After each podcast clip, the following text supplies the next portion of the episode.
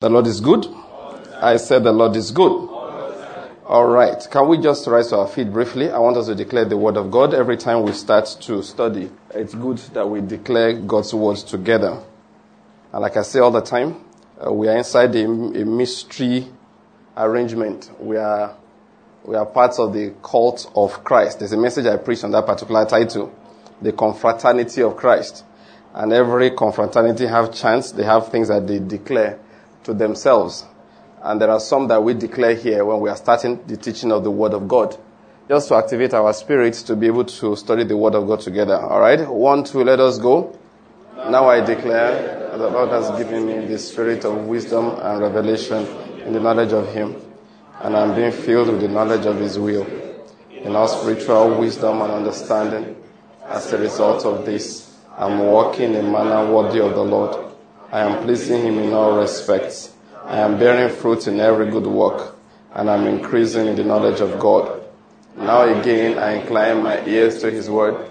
The word is entering my heart. It is giving me light and direction. It is healing me in every area, and it's making me more and more like the Lord Jesus. In the name of Jesus Christ. Amen. amen. I said amen. amen. Let me just remind us again that this is not something we should declare only here. When you wake up in the morning, sometimes before you open your Bibles, declare these words, alright? Use your own words, declare something about your own life. Declare that the word is entering my heart, it is giving me light and direction, it is healing me in every area, and it's making me more and more like the Lord Jesus.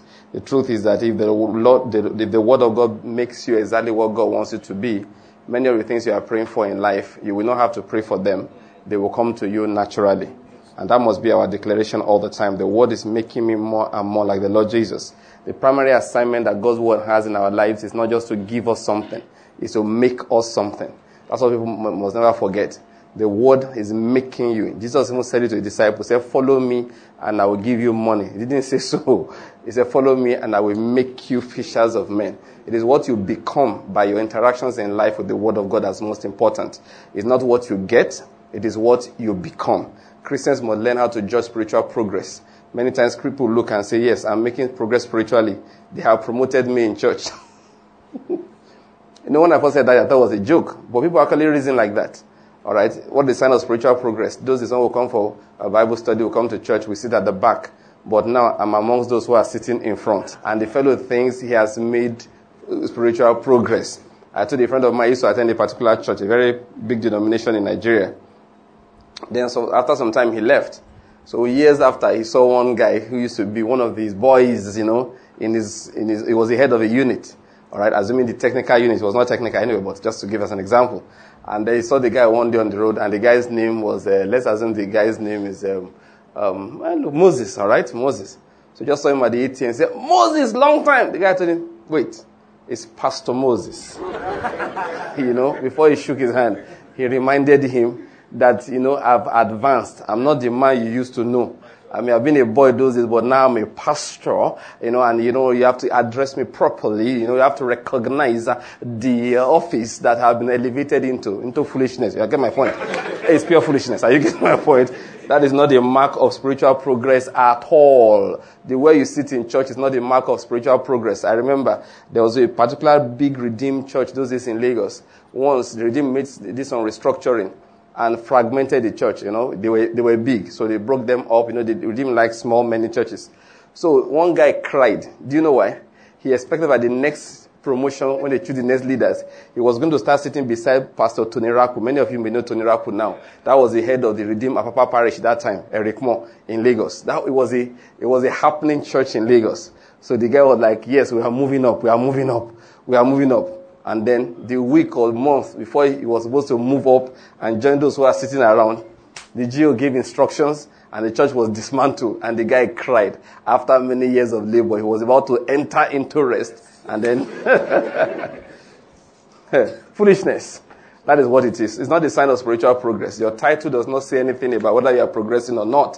What shows that you are progressing? Actually, you are the one that will actually know what really shows whether you are making spiritual progress or not is how you are being transformed. That's what happens. It's how as you are being transformed. It's as like if you read what Peter said then in Second Peter chapter one, he said there are qualities that come into you, qualities that start manifesting. It's as those things are manifesting that you know that you are actually making spiritual progress. Are you getting me? Let's quickly read that. I think before we see that, let's read it quickly. Second Peter chapter one. I'll just really read from verse 4. Paul, uh, Peter said, For by these, talking about his promises, he has granted us his precious and magnificent promises, so that we may, by them, become partakers of the divine nature. Notice that. How are we becoming partakers of divine nature? Is by his promises. Is having escaped the corruption that is in world that is in the world by lust. He said, Now for this very reason also, applying all diligence, in your faith supply moral excellence and your moral excellence, knowledge, and your knowledge, self control, and your self control, perseverance, and your perseverance, godliness, and your godliness, brotherly kindness, and your brotherly kindness, love. He said, If these things are yours and are increasing, they render you neither useless nor unfruitful in the true knowledge of our Lord Jesus Christ. For he who lacks these qualities is blind and or short-sighted, having forgotten his purification from his former sins. Therefore, he said, Brethren, be all the more diligent to make sure or make certain about his calling and choosing you. For as long as you practice these things, you will never stumble. For in this way, the entrance into the eternal kingdom of our Lord and Savior Jesus Christ will be abundantly supplied to you. Now, why, what I, why I read this is to show that there are qualities, there are things that in Christianity show us that we are making spiritual progress. He said you must supply moral excellence. He said you apply all diligence. To your faith, you supply moral excellence. All right, to that knowledge, in your knowledge, that is a personal revelation of the Lord Jesus Christ. In that, to that, you supply self-control, perseverance. That is what shows that you are making spiritual progress. Is as your your uh, morality becomes more excellent. That's a sign of spiritual progress. As you get to know God more and more, as you are able to, uh, you know, um, um, uh, um, exercise self-control. You know, the other day I spoke to our broadcasters. The, the woman called me and said something which is so, uh, uh, it was quite instructive. You know, because we, we pay them in dollars and many of their broadcasters are Nigerians. And of course, because of the, the uh, change in the value of the uh, dollar that happened over the last many months. Okay, so we started with, uh, we with 120 or so.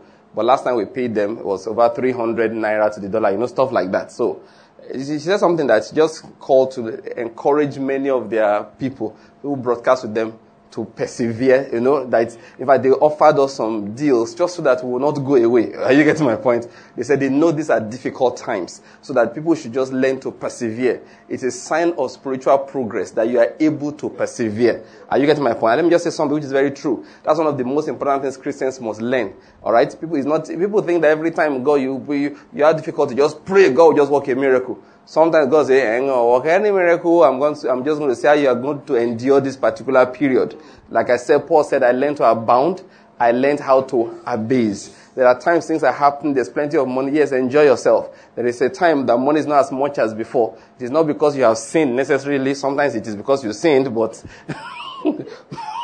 most times it is not because of that.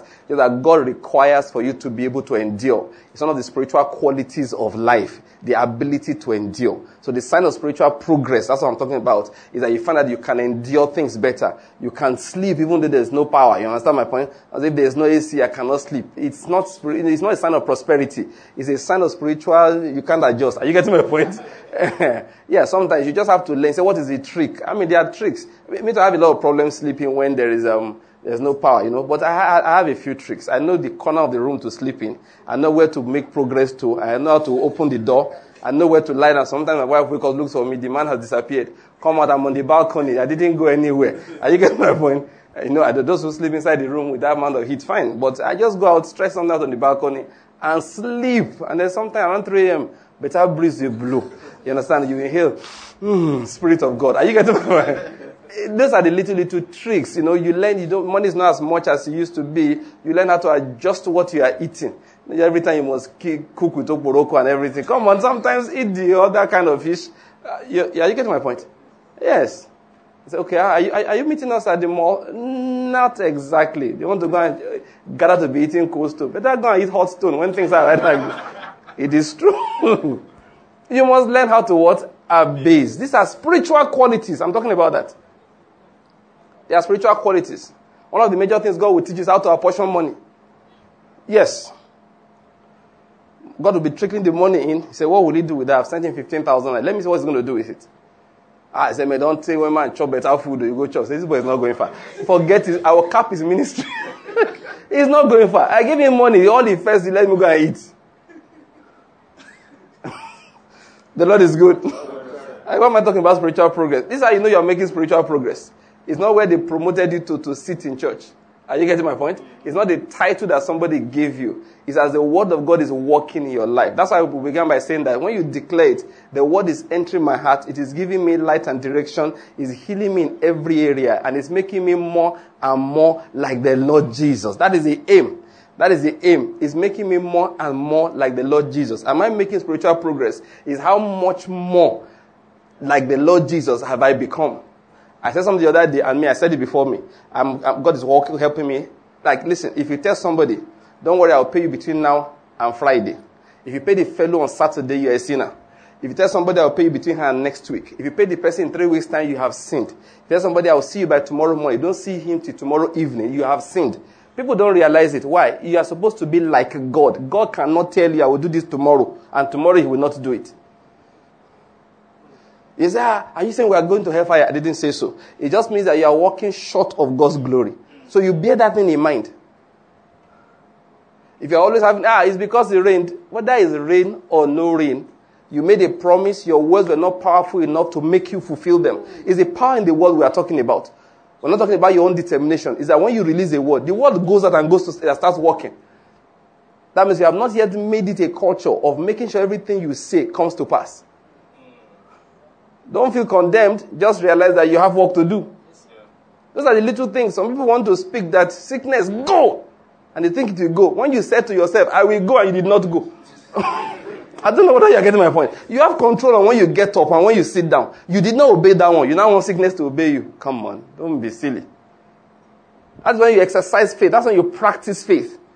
Sign of spiritual progress is that I am becoming more and more like the Lord Jesus. It got to a particular point. The Lord Jesus just looked at a tree and just said casually, nonsense tree, nobody will eat from you again and kept on walking. Wasn't planning to check on that tree again ever in his life.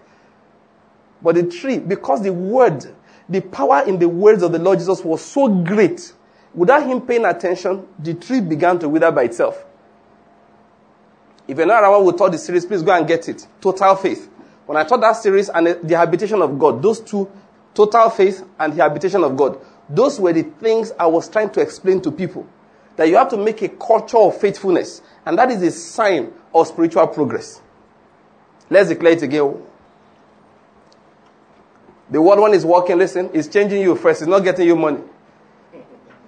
The word is, is, is changing you first, it's not just healing your body. It's changing you first. It's not giving you, getting you a husband, getting you a wife, getting you this, getting you that. The word is changing you first. That the first assignment of the word in your life is to change you. Let's declare it again. One two, go. Now I declare that the Lord is giving me the spirit of wisdom and revelation in the knowledge of Him. And I'm being filled with the knowledge of His will. As a result of this, I'm walking in a manner worthy of the Lord. I am pleasing Him in all respects. I am bearing fruit in every good work, and I'm increasing in the knowledge of God. Now again, I incline my ears to His word. The word is entering my heart. It is giving me light and direction. It is healing me in every area, and it's making me more and more like the Lord Jesus. In the name of Jesus Christ. Amen. Amen. The Lord is good. Let's take our seats. All right, the Lord is good. Please, I would, let's just quickly get into, uh, into, a few things I want to share with us briefly, and then I am just in a mood to close on time today. All right, the Lord is good. let's open our Bibles to the book of um, Romans chapter 4. Now, before we do that, let me just remind us of what we discussed last time in our school of prayer here. We're talking about the fact that faith must be kept up no matter what we see around in life one thing we must endeavor to do is to make sure that we never let faith go down. Let's just quickly read that again. The book of Mark, chapter 5. The one we read last time. Yes, Mark chapter 5. Now, I'm not going to read everything, just to remind us that the Lord Jesus, a man, Jairus by name, in verse 22, came to him, fell at his feet, and implored him, saying, My little daughter is at the point of death. That's verse 23. Please come and lay your hands on her so that she will get well. And he went off with him, in verse 24. And a large crowd was following him and pressing in on him. Now, from verse 25 to verse um, uh, 34, we, know the, we see the story of the woman with the issue of blood that came and touched the hem of his garment. And then that caused a delay while he attended to that matter. Then while he was still speaking in verse 35, they came from the house of that man, Jairus, and they said to him, Your daughter has died. Why trouble the teacher anymore? But Jesus, overhearing what was being spoken, said to the synagogue official, that is Jairus, Do not be afraid any longer, only believe.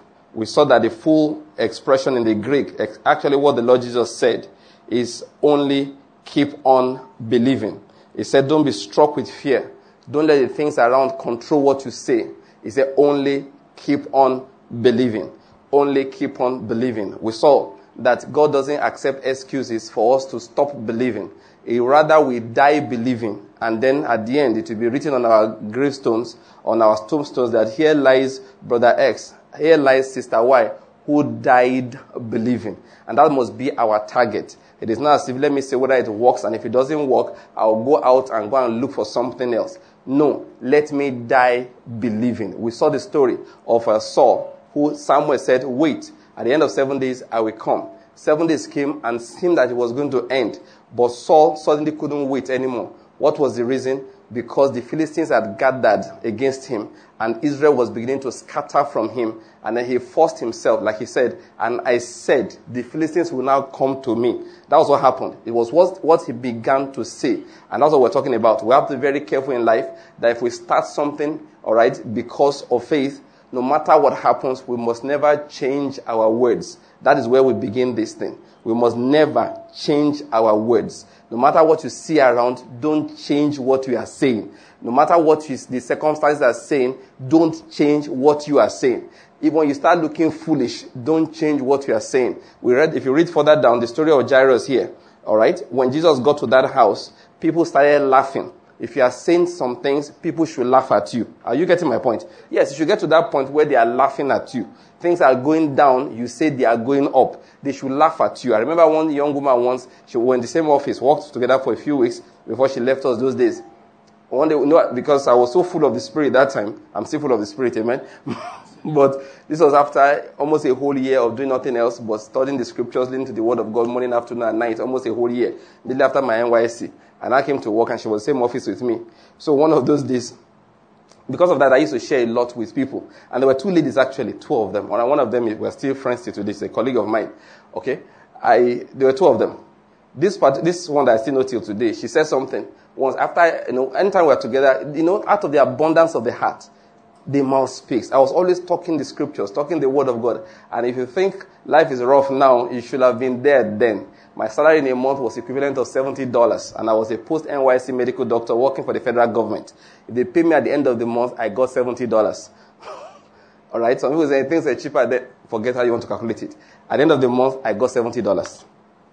In Naira, it was 50, it's 5,000 Naira. it was 5,000 we got. Equivalent was $70. Okay? Because you can easily do the arithmetic. Dollar was about 70 something Naira those days. Okay? Now, so in that one, I will speak, feeling very confident, feeling very happy. And this other lady said to me that, ah, you have found something that many people are still looking for. That was what she said to me. Because I explained my faith, my confidence, and all of those things. But the other lady is one I was talking about. Remember when Jesus spoke? They laughed.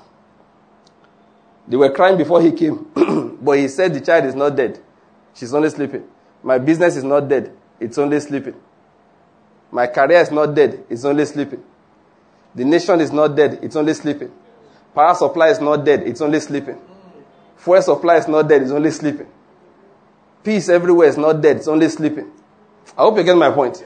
And because of that, people laughed. The Bible said they laughed him to scorn. They were like, What is wrong with this guy? He had to put them out. Very important in your life. Put people out of your life. Very important to put people out. Their words are not innocent. They are not idle words. They affect your faith. If your faith is down, you too, you will sink. you have to put people out of your life. How do you put them out of your life? Change the people, you hang around with, who you discuss your matters with. Every little business plan you have in business, you discuss with somebody who you know does not believe. Every little thing you call your mother, you call your father, who doesn't believe. Your bosom friends are non-believers. If You know you're not going anywhere in life. Is how you know you're not planning to go far. Right now, let's not work, let's not do um, uh, theory. Let's get practical. Think now. Now, as you are sitting down there, think. Number one, number two, number three. People that you talk to. Let's not say your friends. You talk to because people are your friends because you think they are your friends. Are you getting my point? You are born, you are neighbors. you play in each other's houses, and you this starts twenty something years ago. So you see, no, I'm talking about when you want to gist. Who do you gist with? Think about it over the last few weeks. Just think about it. Who do you spend most time talking to on the phone? If you have to go out to go and sit somewhere, who will you call? Think about it. Think of four of them. If four of them are not Christians, you have a serious problem. If four of them are not real believers, better change them this week. I'm not, I'm not talking, I'm not joking, I'm, I mean that literally. If the people you spend your time discussing with don't have the kind of regard you have for the Word of God, put them out of your life. If you don't, you see, spiritual things, the way they work, all right, it's interesting. You, may know, you won't know the effect it is having on you. Like I said to you, you may think you have faith. It's whether you have it or not. It's not how you feel about it. It's only when you talk and your words respond, all right, things respond to your word, you know you have faith or you don't have faith. It's not how you feel about it. And I'm saying, telling you today, if you, okay, let's say, okay, oh, hey, girls, we're hanging out tomorrow, all right? We're going to spend the whole evening. You're a lady. All right? So you're hanging out with the girls. Starting to hang out by 7. It will not end till 10. Think now of the four people you will call to go with you. If they are not faith talking people, your life is going downwards, not going upwards. I'm telling you the fact of God. I'm not missing words about it. The boys have to hang out.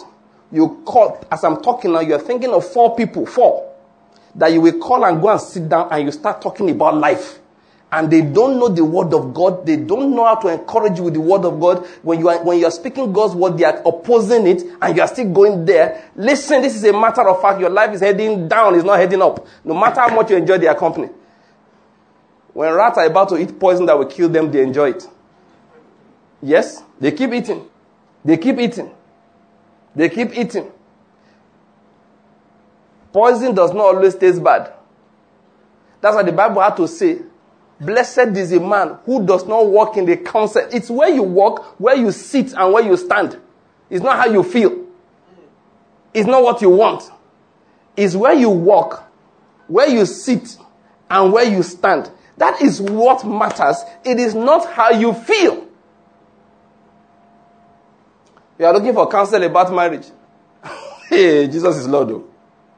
And you are talking to somebody who tells you how they do in their place in our place. And every time I say, hey, my husband, in our place. You want to talk to your wife, in our place. And you are still talking.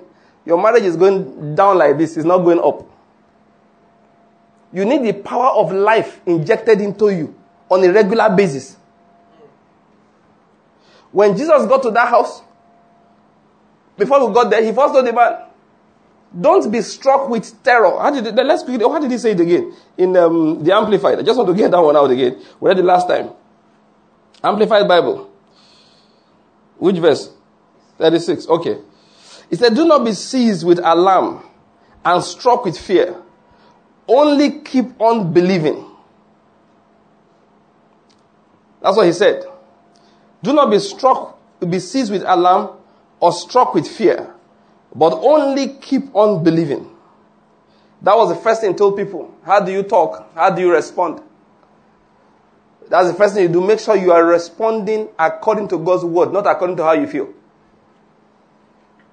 That's the discipline of Christianity. That is self control.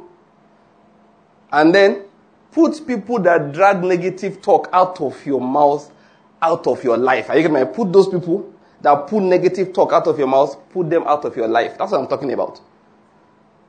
Listen.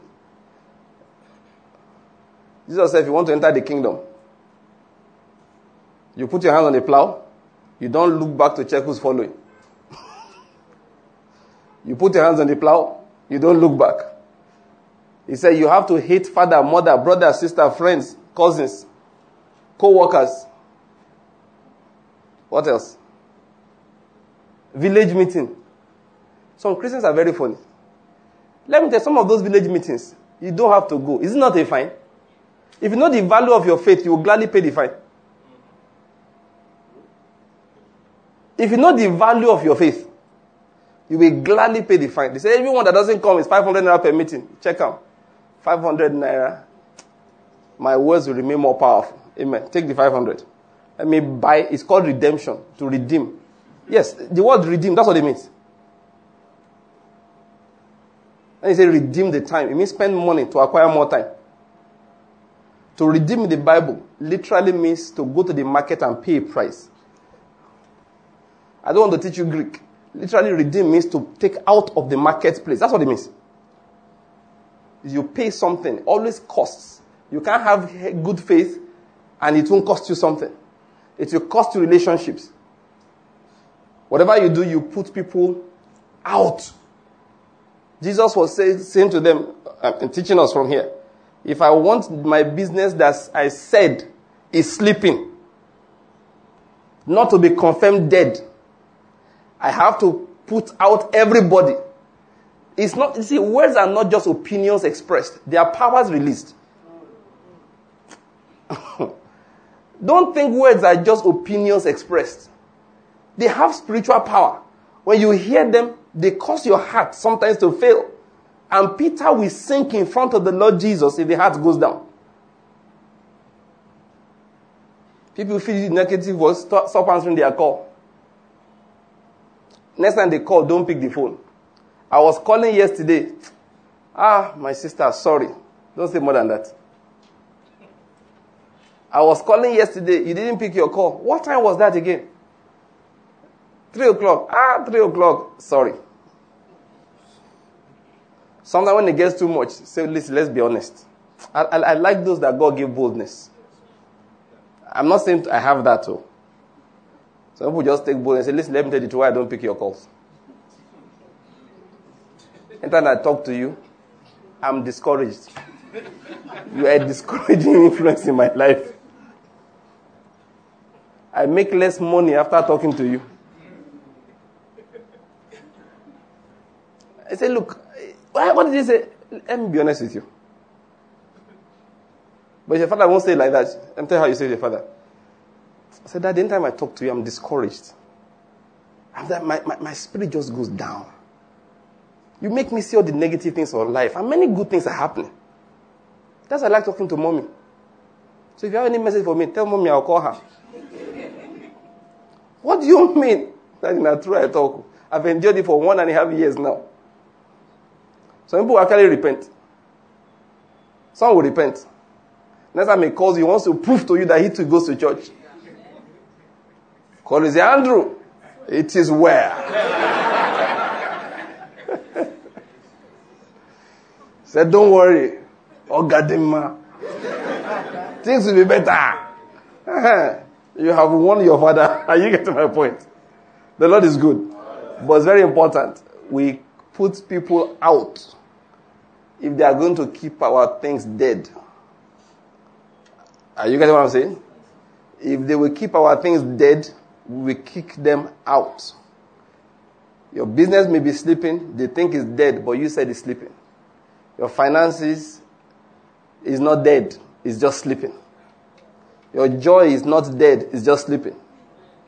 Are you getting what I'm saying? Your hope is not dead, it's just sleeping. And your faith must be alive and active and kept going.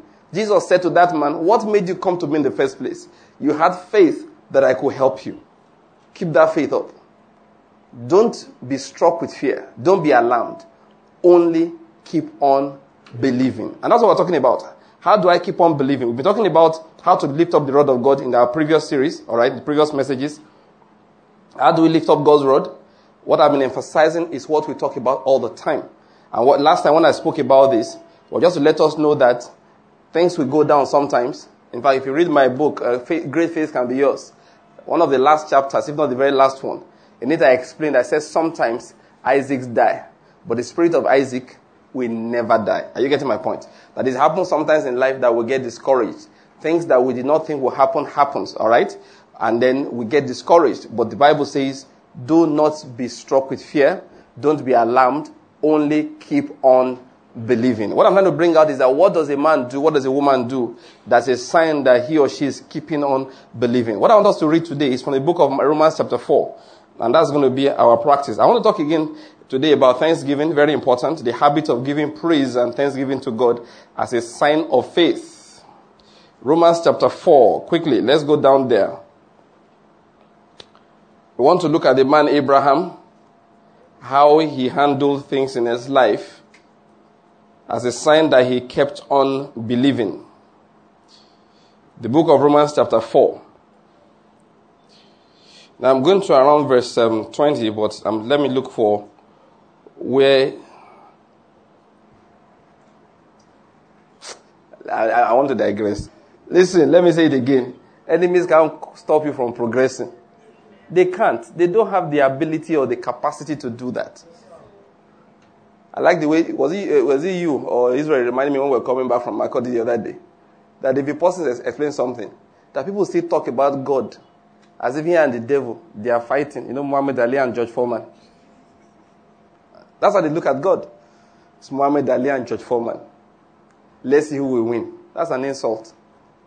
So you see, God is on one side, the devil is on the other side. The devil now came and said, I will not prosper. The devil now came and said, I will not progress. The devil now came and gave God an uppercut in my life. And God now fell down. And the referee was counting one, two, three, four, five. At that count of eight, brethren shout, Amen! Praise the Lord, my God got up again. That's how we testify. Say, for 15 years, the, the witches, they tied me. And my God all that while he was asleep. And the devil was beating my God on the floor, beating my God. After 15 years, my God now provoked the witch to confess. And after the confession, I'm now free. Obviously, you are serving Buddha. It's obvious. You're not serving the true God. The devil doesn't go near where he's standing. I hope you're getting my point. Doesn't. When he wanted to tempt Adam and Eve, he waited before evening. You know, like God came this evening, he didn't come in the evening. He waited the next day. He said, God will come around 4 o'clock. He went by 2. Because once God comes, he disappears. He doesn't hang out. People think that the two of them are boxing each other. That's why we give those kind of stupid testimonies. That the witch confessed after 10 years. That they are the reason why my family has been suffering. They are the reason why my father's business went down. Are the reason why my father fell sick and then he died. The witches. What happened? They have confessed, and that is victory.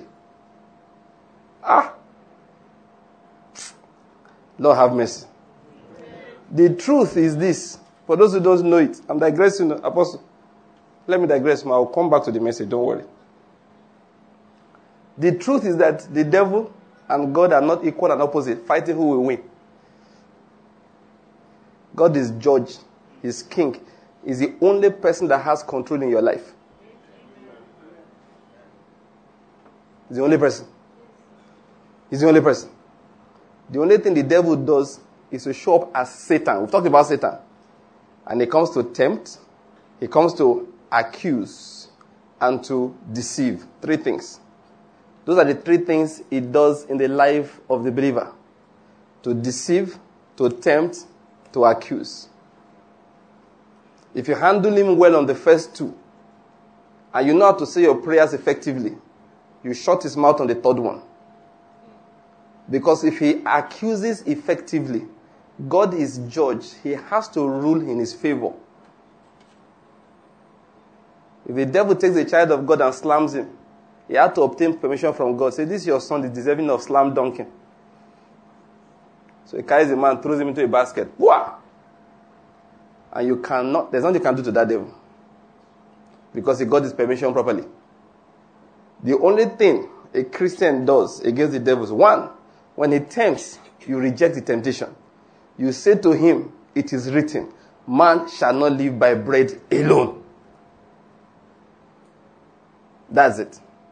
When he tries to deceive, what do you do? You use the word of God, feed yourself again with truth and knowledge. Are you getting my point?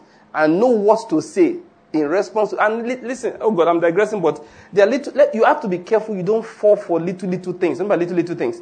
That the Satan is very, very smart, alright? That's what he does. Uh, okay, let me give an example. Has this ever happened to you before? You know, there's what they call, you know what they call omen. Omen. I don't mean the film, I mean the English word. Omen. Alright, so maybe you are going on the road. Um, there are buildings in, the, in this world that don't have floor number 13. If you enter the building, it's one, two, those high rise buildings. 1, 2, 3, 4, 5, 6, 7, 8, 9, 10, 11, 12, 14. They jump 13. Yes. There are little things like that. What is the reason? 13 is supposed to be what? 13 is an unlucky number. So that's why people, they, know, they generally avoid it. Now, let me give another example. When we were young, they told us that there's one man in our place, very, very rich. He had a lot of money, plenty of money.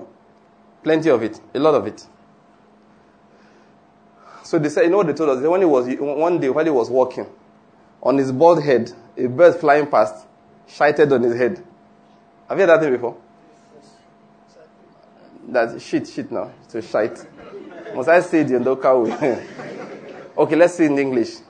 A, a, a bird flying past defecated on his head. You like that one? Or let's use the American one, the poo-pooed on his head.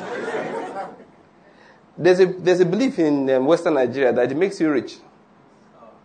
Yes. It's a sign of good luck. And you're good on the road, bird just they fly past, just do one for your head. And that's happened to you before. It's happened to me before. Oh, it happens though. People think it's a joke. Think just like, ah, what, what's going on? Someone say, witch. It's not a witch, just a bird trying to look for a toilet and you happen to be around. you look like a good one. the Lord is good. Now this is where I'm going. So there are some good ones and bad ones. Alright? They'll tell you if you see an owl at night, bad, uh, bad sign and stuff like that. Now, this is what I want to say. Now listen to this very carefully. The Bible says, fight a good fight of faith. You know what it means? Faith is what? A fight. You have to deliberate and aggressive about some things. This is what I mean. If a good omen happens to you, reject it. If you are going on the road and the bird shits on your head, wash it off and don't think anything of it. In fact, say it out loud. That's not a sign that I will be rich. I knew I would be rich before you began to shit. It rhymes well. Yes. I knew I would be rich before you began to shit. All right. say it like that. Reject it. Don't say, ah, bread shited on my head today. I know I'm going to be rich. The reason I want to do that, you've stepped into a particular realm and you have to walk in that realm. So you have to just reject it entirely. In the same manner, this is one that's more, most dangerous for most Christians.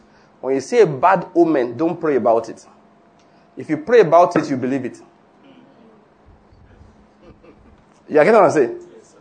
Why should you pray about it if it's not true? If it's, February 13, you start declaring the word extra, you get a problem. If they say today is the 13th, they say, but, and stop reading in the name of Jesus, on behalf of God, I command you today, never mistakenly open the horoscope page in any paper. Satan is very tricky. Oh. What does he do? You know, this guy is a man of God, woman of God, studying scripture. He just tell you that you're, you are Capricorn. You just open paper that day. You think, these things are not jokes. They don't, Satan don't arrange them. And God allows him that. He has arranged. Because remember, he's a tempter. Yeah. He has arranged a young lady, you are 26. You open paper, you are Capricorn. That said, today, you will meet Aries and it's a sign of good to come. Aries, you are joined to him in destiny. You read it, you don't think anything of it, now get to work that day. And one dashingly handsome killer like this just shows up that day, speaks nicely, and along the line he tells you, uh, Do you know today is my birthday? How more Aries? So you, you don't want to believe that thing, but the guy is too fine. You actually don't want to believe it, but he's speaking well. You actually don't want to believe it, but every other. Ah, so something inside you secretly. Like, you know, there's one scripture I like I, when I discovered it. David said, and uh, Job was speaking. He said, Have I secretly stretched out my hand in worship to the moon? Nobody was there. I looked around, I just said, Moon.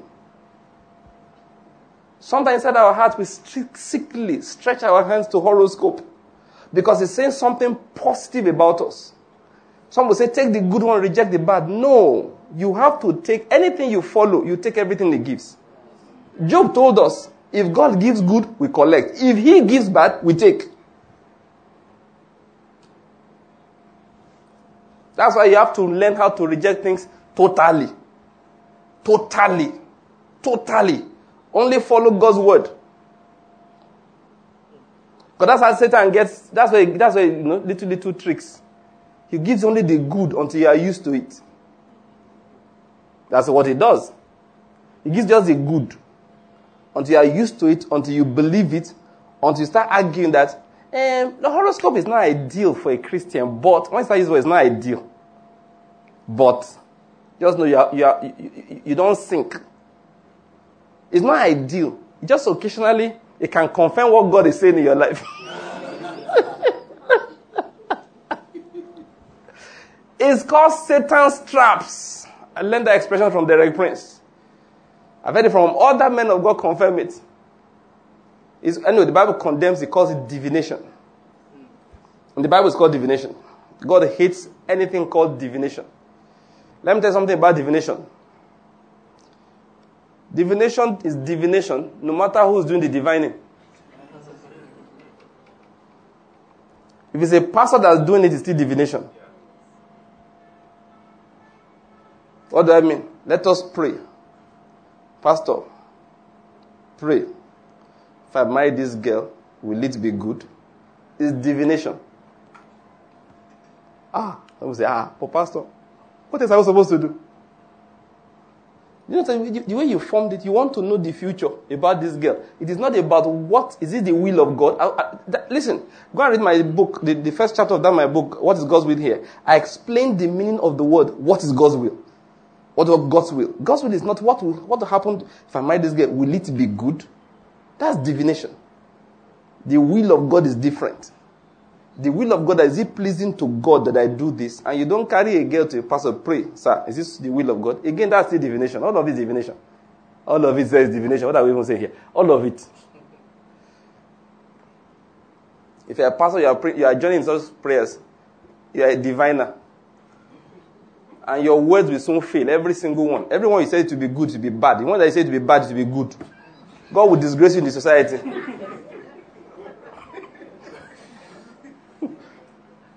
What are you supposed to do as a pastor? Teach people God's word. Teach them righteousness. When we were young those days, oh God. I remember my father wanted to start one business. There's one woman, woman that they all used to go and meet. White garment prophet, prophetess. She was speaking tongues.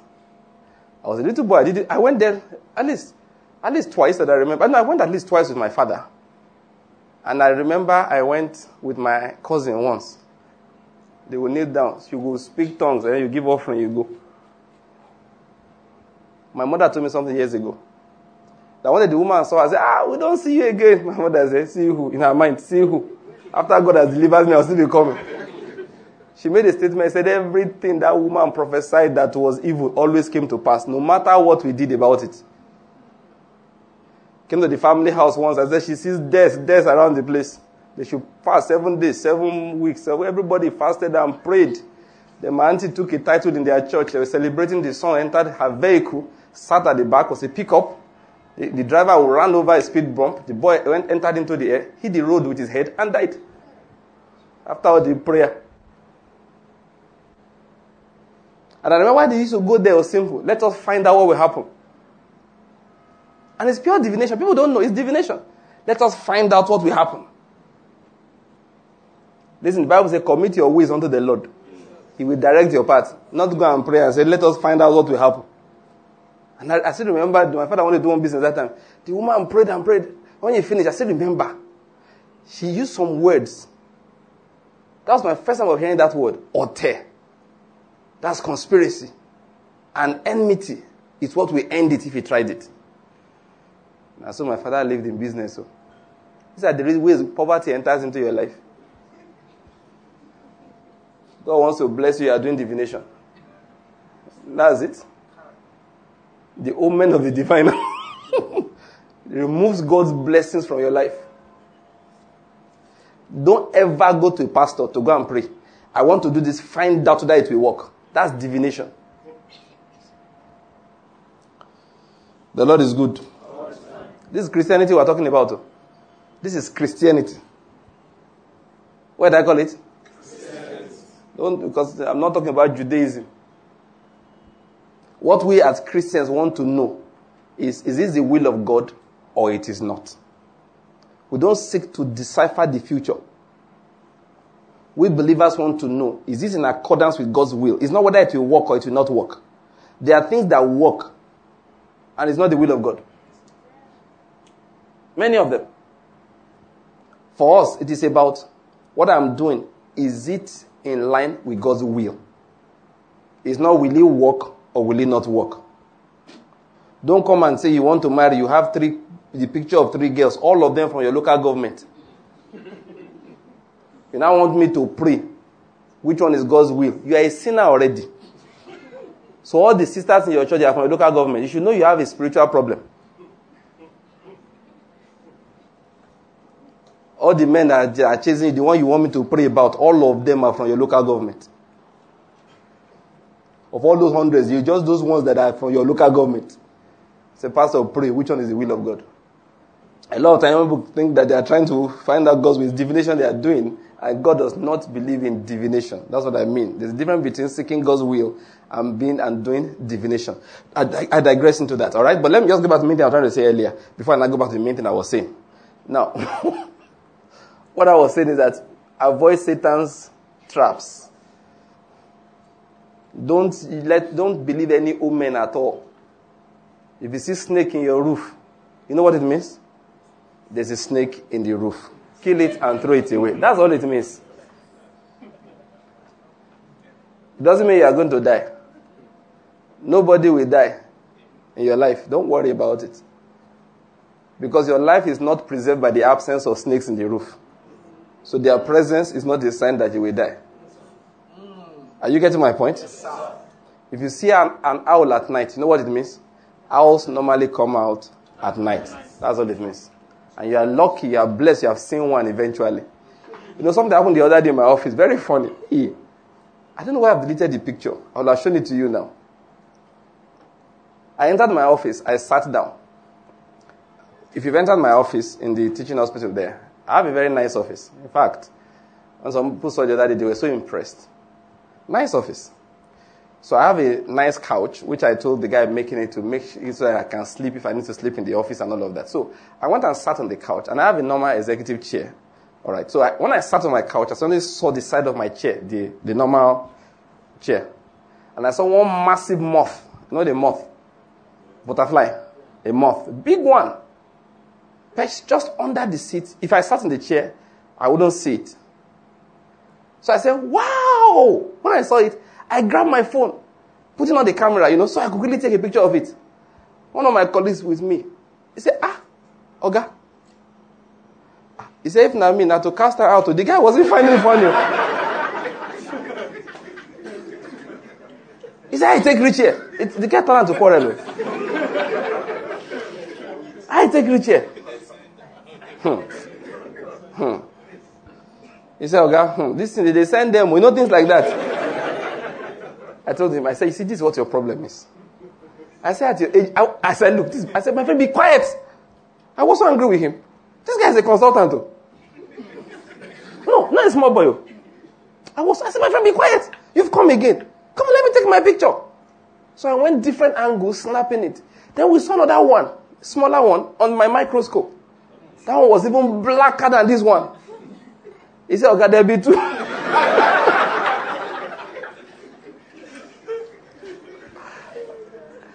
you know, We were laughing. But I knew him. He believed it. So he said, What am I going to do now? I said, Nothing. I can't kill a moth. I can't be chasing it. So I got up, sat on my chair, and left it there. But I we left the office that day. I just locked the office. I left the two moths there. That maybe when the women come to clean the following working day, they'll be able to evacuate it. But I cannot start chasing moths around this afternoon. The guy just looks, okay, oh, that's the way you like it. Because I know saying nah, when nobody is looking, he will pour oil, holy water, because of butterfly, Lepidoptera. Is that not the, the phylum, Abi? Or class? We learned those in primary in secondary school. Now, what I'm trying to say is this. Listen, those are the little things people do. And actually, they are baits of Satan. They are. They are. They feed off your faith. They drag life out of your faith. That's why you have to resist them. All right? Like I said, that's a digression. That's a digression. Let's get back to the meeting. We're reading something, right? Romans chapter 4. Okay, I said we should read the whole portion before I got, um, you know, sidetracked into that. Yeah, from verse 16 into um, to 25. But because we have spent so much time talking about other things, I will just um, be brief. I well, I will jump as I'm reading. So now, for this reason, it is by faith, in order that it might be in accordance with grace, so that the promise will be guaranteed to all the descendants, not only to those who are of the law, but also to those who are of the faith of Abraham, who is the father of us all. As it is written, the father of many nations I have made you. He said, in the presence of him who, whom he believed, even God, who gives life to the dead, and calls into being that which does not exist, or that calls those things that be not as though they were. I like that expression very much in the King James. It's so powerful. The, in fact, actually, the alternative rendering in my Bible, New American Standard, it says literally that this is what the literal Greek says. King James is very accurate in that. He said, cause the things that do not exist as existing. So King James is very good in that. He said that cause, he caused the things that be not as though they were. He said, in hope against hope, he, Abraham, believed so that he might become a father of many nations. According to that which had been spoken, so shall your descendants be. He said, without becoming weak in faith, he contemplated his own body. Please, verse 19, very important. If you are reading the King James, note that very well. King James says he contemplated not his own body, but the literal Greek, the true, the correct rendering, which you find in every other translation apart from King James, is that he contemplated his body, which means he saw, he knew what was going on, it analyzed it. He was aware, he was not ignorant. Faith does not mean you don't know the physical things happening. It just means you know something else that's not physical. You know something that does not exist physically speaking, but you know it to be real, though it's in the realm of the spirit. That's what faith is. It now said that he contemplated his own body, now as good as dead. He knew, he knew that. Since he was about a hundred years old, and the deadness of Sarah's womb. The Bible says in verse 20, yet, with respect to the promise of God, he did not waver in unbelief. He did not stretch into unbelief, but he grew strong in faith. How? Giving glory to God. That's why I read all of this. Verse 20. He contemplated his body, and as he was contemplating his body, all right, what did he do? He kept giving glory to God, and that's how he grew strong in faith in the face of the things that he was seeing that were negative.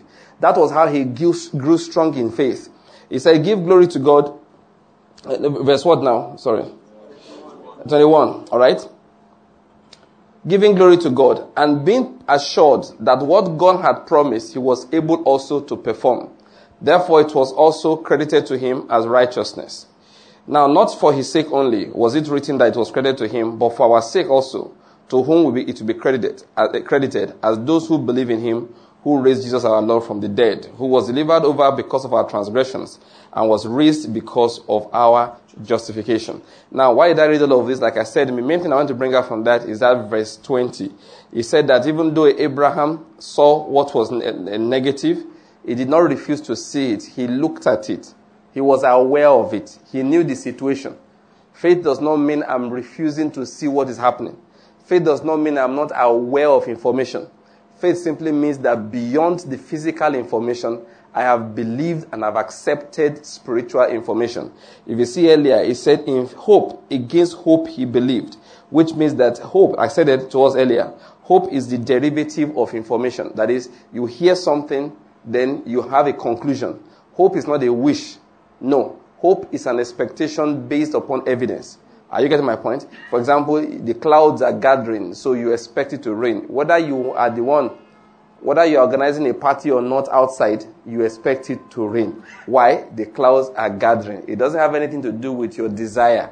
The reality is that you have seen the clouds gather, so you know rain is coming. That is what is called hope. Hope is an expectation. But then expectation, like I said, is decided by the kind of information you have. The information of nature, of life, of what he could see was one, but it's another information which is the word of God. When God said, you, you will, he said, what do you give me, seeing that I go childless? God said, no, you will not go childless. I will give you a son. His name will be Isaac and all of that.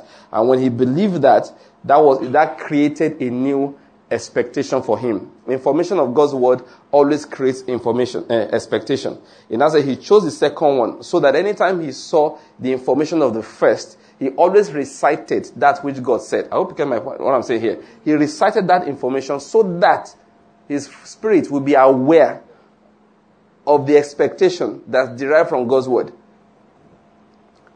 And what am I going to explain here? In the midst of what is wrong that he could see, he had to consciously give God glory. That was how his faith was strengthened. Let me talk about that briefly and I close with it. I want to talk about giving God glory. I said something earlier Let's get it clear. God is judge, amen? amen? Nothing will come into your life that He does not permit. Let's get that clear. He's not struggling with the devil. We must understand that. He's not struggling with the devil. What does it mean to give glory to God? To realize He's the one that deserves the glory. Many Christians give glory to, this, to the devil. Why have I been sick all these years? Because my enemy said I will be sick. That's giving glory to the devil. Are you getting my point? What does it also mean to give glory to God? To recognize beyond the fact that He's the one in charge of your life, He actually has offered promises. And He's saying to you, if you accept what I have said, that will be the manifestation in your life. What am I trying to say here? This is my expectation. Whatever the Lord has said is what I continue to declare and I continue all the time. You know, like I said at the beginning, I want to talk about this issue, all right, of give making glorifying God and giving Him thanks a habit all the time. That no matter what comes my way, like Franklin will say, I will realize that my life is in His hands. Do you get my point? Like I said at the beginning, He's not just trying to give me something, He's working out something in me. He's developing me into something. It's not, it's, I'm not just getting, I'm becoming. Now I realize all of this, and so anything I see in life, I'm consciously saying to the Lord, thank you. There's a book I recommended here some time ago. One of us read it many years ago as a young Christian. I didn't know what the man was talking about. But I think it's a good book. I look back now. It's called, um, no, no, no. The name of the author is Merlin Carothers. Uh, no, The Power of Praise, yes. Uh, he has prison to praise. That's very beautiful. That's, that's the story of his life. The one after that, I think, is a power of praise or power of thanksgiving, something like that, by Merlin Carothers. Something like that. I think the power of praise or something like that. If you read Prison to Praise, a very beautiful book. It tells the story of his life, how he became a believer, and how he got filled with the Spirit and the things that God did by his hands as a military man. Very beautiful book. Then you now read um, the power of praise. That's what I'm talking about. The man just described how everything that happened, then people come to him. A bad thing will happen, they will sit down and they start thanking God that that something bad happened. We that were in the school of faith that time will say, no, no, no. You give God thanks despite what happened. He said, no. The Bible says, for everything, give thanks. Ah, my brother, the thing was tough. Oh. So we just we had the middle of the road. So okay, if a bad thing happens, we give God thanks, we worship Him. That even though the devil has taken away, we will still worship Him. Mm-mm-mm. That's not what the Bible says. The Bible says we should do what? Give glory to God. We should be careful not to give Satan any glory. The impression that he's the one that does things in our life is wrong. Even when God allows him, are you getting my point? Even when God allows him, we must be careful to realize that I'm talking about Christians. What God is saying that, listen, your issue is still with me. Are you getting me? The devil may have come to obtain judgment against you. It is possible. It is possible I allowed him in your life. It is possible. But never focus on him. He's not your problem. Do you follow the point I make here? It is important we always see God in our lives. It is very, very important. And no matter what we see around, let's be careful all the time to give Him praise, to give Him thanks, to literally give Him glory. To literally give Him glory. You know what to give somebody glory? It means to ascribe to him the greatness that is due his name. Many people ascribe to, you know, there's a book I got some time, a few days ago. I'm reading the book now.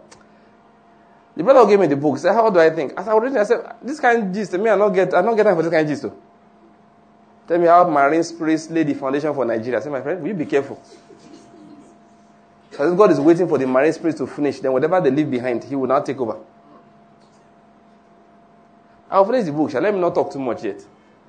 I read the book. I said, This guy is not giving God enough glory as far as I'm concerned. So when Nigeria started, it was because occultists gathered together and formed a country. I said, Are you okay? You, you, have you ever read the Bible that God rules in the affairs of men?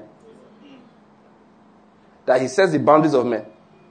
That He set the boundary for the oceans.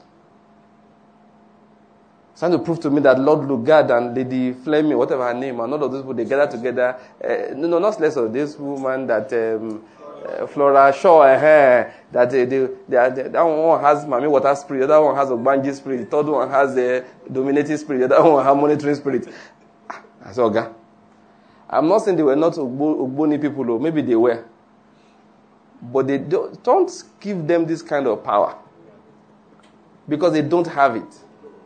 I've heard a genuine testimony from a woman that was a practice, well, indirect, like okay, you heard something now. I know you to be credible, and you told me that you heard it directly. All right. So just one person between many persons that said it. This woman was a real senior witch, not all these small small girls in university. I'm talking about Mama witch, been a witch since she was a young girl. Senior one, practicing, nobody say repent to. Still in the business. Explaining that, listen, before they can do anything, there is a realm of light they have to go and obtain permission from. I said, I'm happy you are saying that because we knew it before. Some people make it look as if it's only the remnant that God takes over. So anyone that God they can't kill, God will not accept. As if we are here because they overlooked us. The witches have killed when we were young, but they forgot. So we can't we will not give our lives to Christ. That's like, oh, other way for don't die just now. Nothing like that. The Lord looked and said, Thus far and no further. And they said, Yes, sir. They moved back. Don't touch that. Say, but we want this one. Say, why? And they give arguments. God say, okay, fine. It signs the decree. That's the only way they can move. I hope you're getting my point. What's my emphasis? Listen, let, us close because I have other things I want to make this pray in a bit. And then, what my emphasis is, how did Abraham, all right, sustain his faith? Despite the fact that he contemplated his body, how did he sustain his faith? The Bible said he was what? Always giving glory to God. That's what I'm talking about. Let's rise to our feet quickly. And let's give God glory. Let's rise to our feet. Let's quickly. Let's give God glory. Remember what he said in the third commandment? You shall not take the name of the Lord thy God. Ahead. Kingdom world people, I know you know it. You shall not take the name of the Lord thy God and place it on a vain thing. Yes. Most people understand that you don't take the name of the Lord thy God in vain. Literally, Hebrew says, You shall not take the name of the Lord uh, of the Lord thy God for a vain thing. That you won't take God's name and place it where it does not belong. What does that mean? You don't take the glory that is due to his name and ascribe it to somebody else or to something else. You don't do that. You don't do that. You don't do that. For example, if somebody helped you, you can be appreciative and tell him thank you, but he's not the source of your help. God only used him. That's what it means. If you say, ah, wait not for this man, I won't be alive today, you have placed the name of the Lord thy God on a vain thing. Many times, you know, we see it on the other side, but we forget it on the one other angle. When something like maybe look at Nigeria now, maybe dollar went down like they say, the devil is, the devil can't. There are powers it does not have.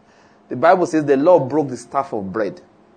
You have to credit him with what he did, even though it doesn't look good to you. He's the one that breaks the staff of bread. When, he, when, when um, uh, what is his name? Um, uh, David sinned against him. He sent a prophet to David. He said, Listen, I'll give you three options. One, three days in my hands. Two, three months before your enemies, running before your enemies. Three, three years of famine.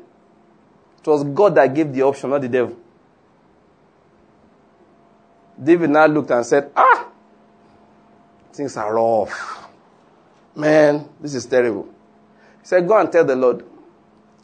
We will stay in his hands for three days. Why? He's merciful. David was very smart. He knew God said God cannot endure three days of suffering. Forget that thing. The one who do our faces like this at the end of the second day. And exactly what happened. The angel that God sent, very terrible guy. The guy murdered people. The whole of Israel did it in one and a half days. He now approached Jerusalem.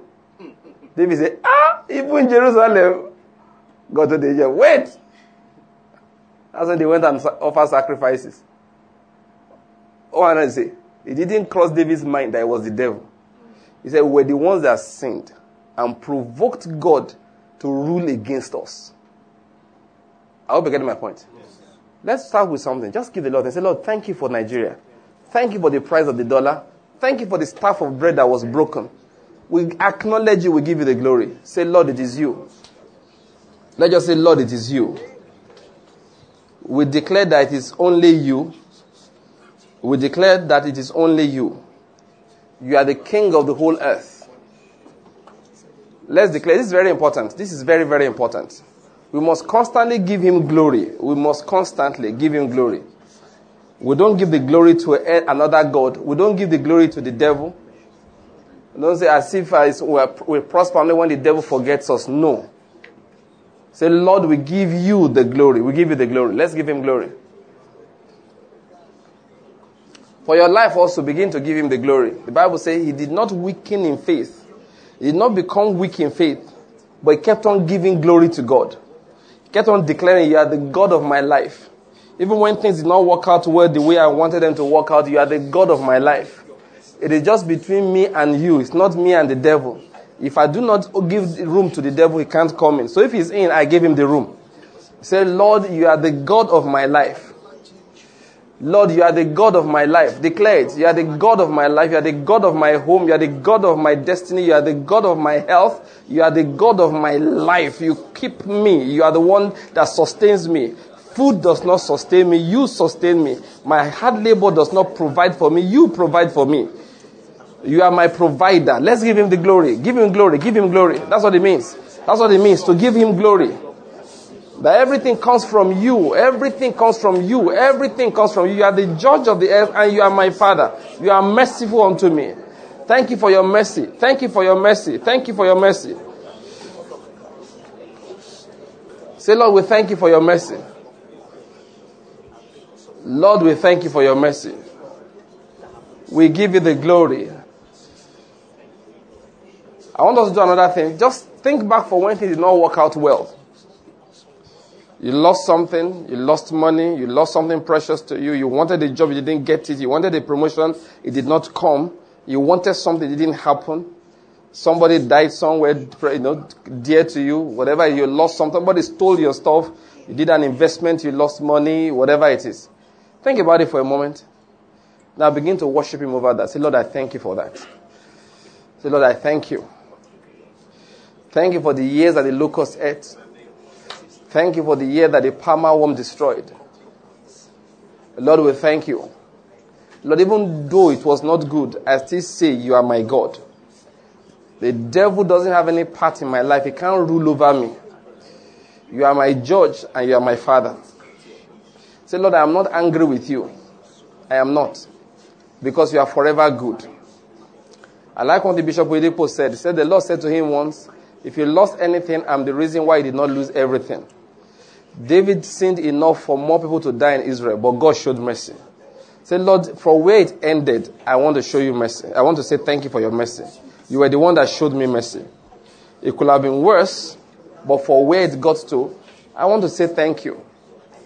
Thank you because indeed I'm not even deserving because of my own works to be alive and be here today. I'm here because of your mercy. So I can't be angry. I cannot be angry with you. Say, Lord, I thank you. Indeed, you are the Lord of my life. Indeed, you are my Father. You are not just my judge, you are my Father. You are the one that shows me mercy. Yes, when David sinned against you, it was because of your mercy that Jerusalem was not destroyed. You were the one that said, Angel, enough. Say, Lord, thank you for the enough you said over my life.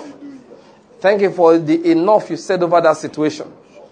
Thank you, Lord. Say, Lord, I am not angry. Like, how can I be angry? What will make me angry with you? Okay, even if I wanted to be angry, what will I do against you? Say, Lord, I worship you again. Just raise those hands, raise both hands, and raise those hands in worship.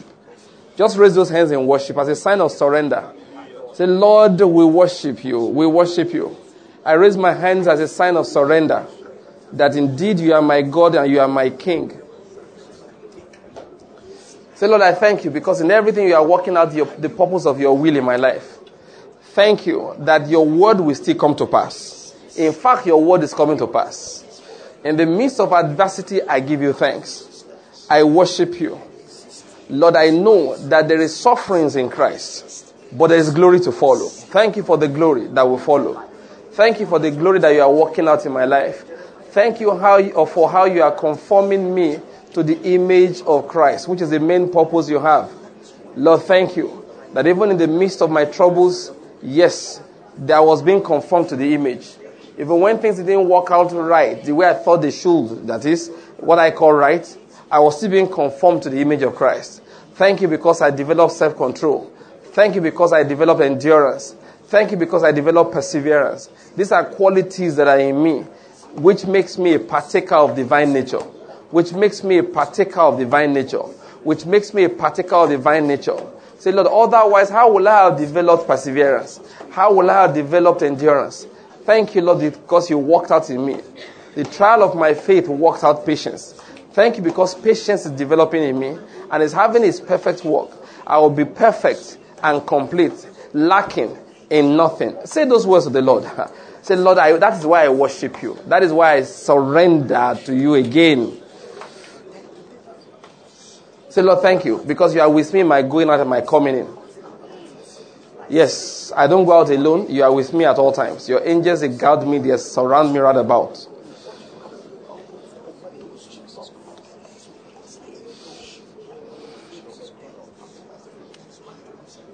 Oh Lord, we give you thanks.